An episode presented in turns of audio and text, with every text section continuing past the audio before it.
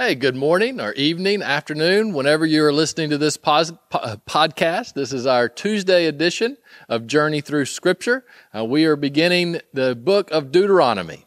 My name is Philip Thomas. I'm pastor of Journey here in Elgin, Texas, and we are glad that you have joined us today. So we're going to be reading uh, Deuteronomy chapters one through four today. So if you uh, if you need to take pause the podcast, take a minute, read through uh, those four chapters and come back and join us. All right, so we're, we've now transitioned from Numbers uh, to, to Deuteronomy. So at the beginning of Numbers, uh, the people were in Kadesh Barnea uh, and they had refused to go across and trust God to take the, the land back. So they had been punished. They wandered for 40 years, which is about the amount of time that it takes to read the book of Numbers. And by the time that they finished, um, we are now at the end of the book of Numbers, beginning Deuteronomy, back in Kadesh Barnea. So the the story has come full circle. Um, the only uh, people that will be able to enter in the promised land um, who were there for the first gathering at Kadesh Barnea are Joshua, Caleb, and Moses. Um, and so now Deuteronomy is, if you will, it's kind of Moses's closing uh, closing uh, words, um, and he's going to go all the way from Egypt and talk about the, the whole process that has led them here. Uh, he's going to remind them of different laws, of, of, of what God is calling them to do. Uh, Deuteronomy is a great summary, uh, if you will, of what has happened to this point, um, and, and how and it is moving us forward to the people um, going back to the promised land and reclaiming the land that God had promised to Abraham and Isaac and Jacob. And it's a, it really is a beautiful book. The impact that Deuteronomy has on the Jewish faith um, is, is quite incredible. Um, there's some just wonderful passages that we are going to, to see, and, and I just encourage you uh, to, to read through. Um, it, there, there will be some repetitiveness, uh, but not, not quite like the book of Numbers. It's it's different uh, because this is now Moses uh, talking to the people, and, and chapters one through four are kind of a, a, a, a brief history lesson. Remember where we've been. Remember what we have gone through. Um, and so Moses starts uh, talking to the people uh, about uh, all the things that they have, have been through. Um, he talks about how they refused to enter the land. Um, in chapter 1, there in verse uh, 20, uh, 21, it says, uh, they the, Look, the Lord your God has set the land before you. Go up and possess it, as the Lord God of your fathers has spoken to you. Do not fear or be discouraged. That's what they were told 40 years ago. But we know that they refused to go in. They allowed fear to overcome them. We're going to see that theme of overcoming fear uh, throughout the book of Deuteronomy into, into the book of Joshua. Um, it, it, talks about and uh, remembers the penalty uh, for that rebellion that they were forced to wander for 40 years. And it talks about the, the desert years. Um, I want to look at a, a, passage there. And again, as, as you read this, there, there'll probably just be different things that, that jump out uh, at you. And uh, verse 7, it says, For the Lord your God has blessed you in all the work of your hand. He knows you're trudging through the great wilderness. These 40 years, the Lord your God has been with you. You have lacked nothing. I, uh, that's, a, that's a great word, trudging. Um, that they're trudging through life, right? That they're 40 years, this time period, that they are uh, just kind of putting one foot in front of the other. It is not easy, it is frustrating. Uh, it feels like there's no purpose. They're just wandering for the sake of wandering. Um, how, how frustrating a time that must have been.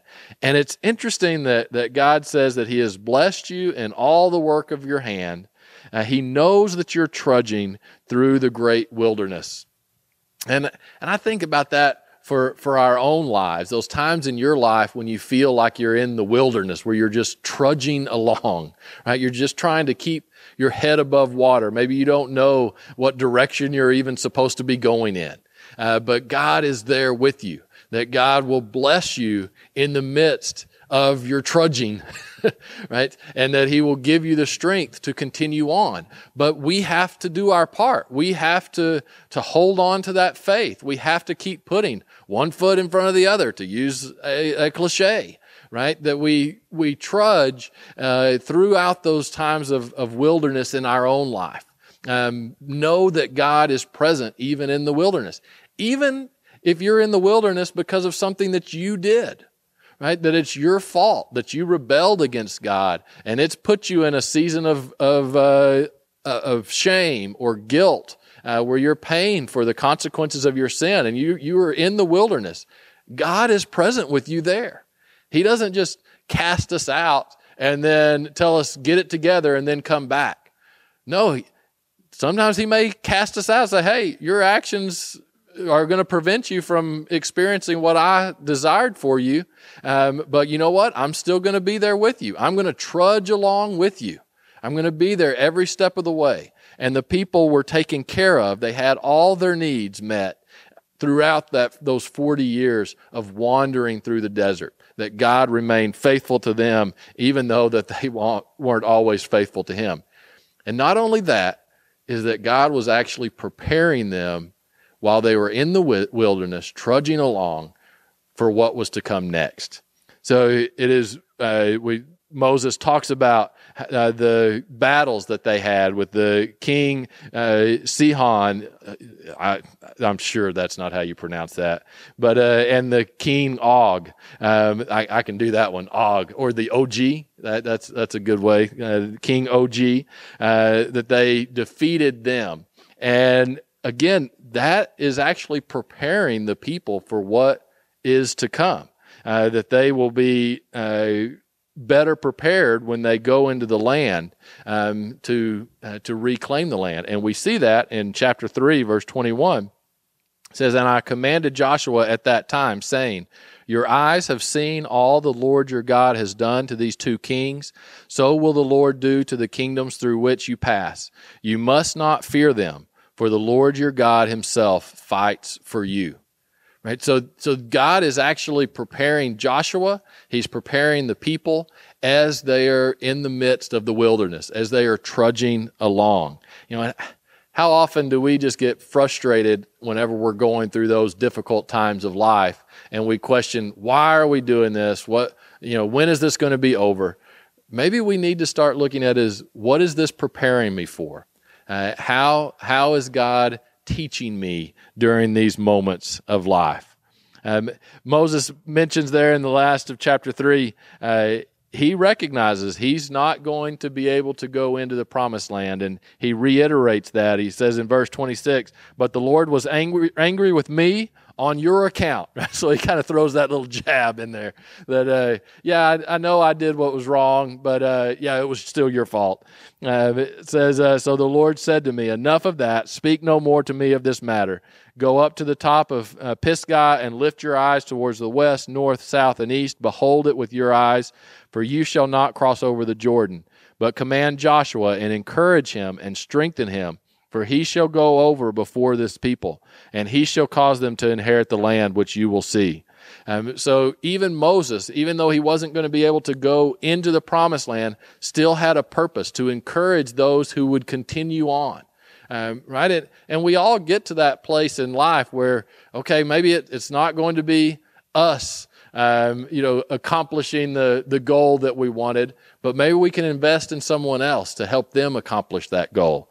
And we see Moses kind of taking that, that mantle and, and again, recognizing that God is still with him, even though he's not going to be able to experience what he, what he had hoped. He hoped to be able to be in the promised land um, with the people, but that was not going to be the case.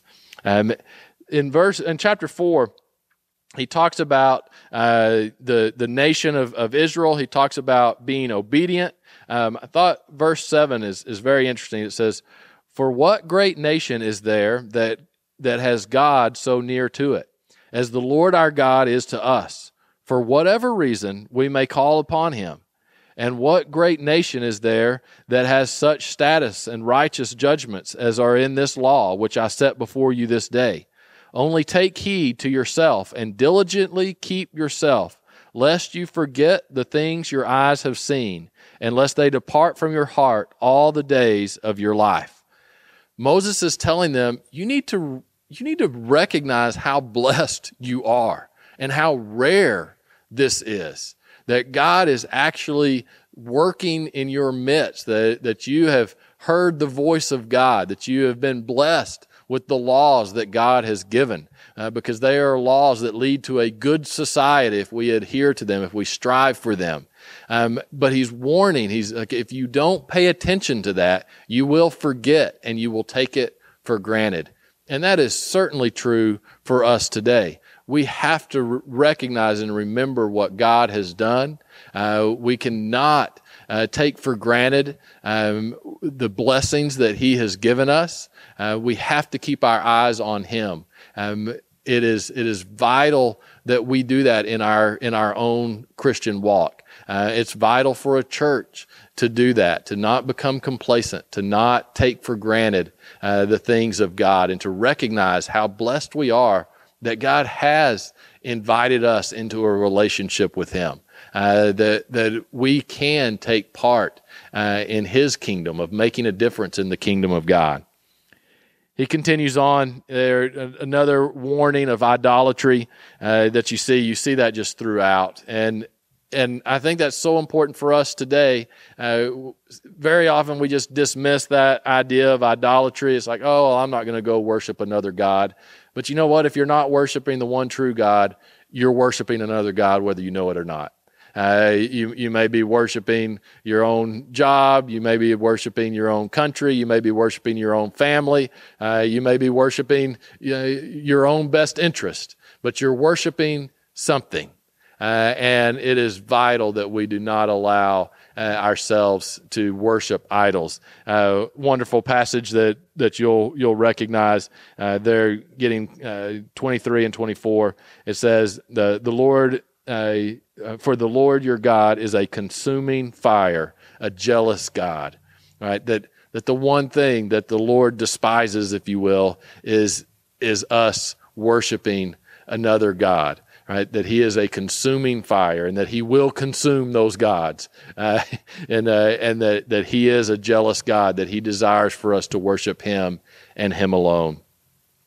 And we uh, we end there. We're going to going to stop uh, uh, right there, and we will um, pick right back up um, on Thursday with Deuteronomy chap- chapter five through eleven.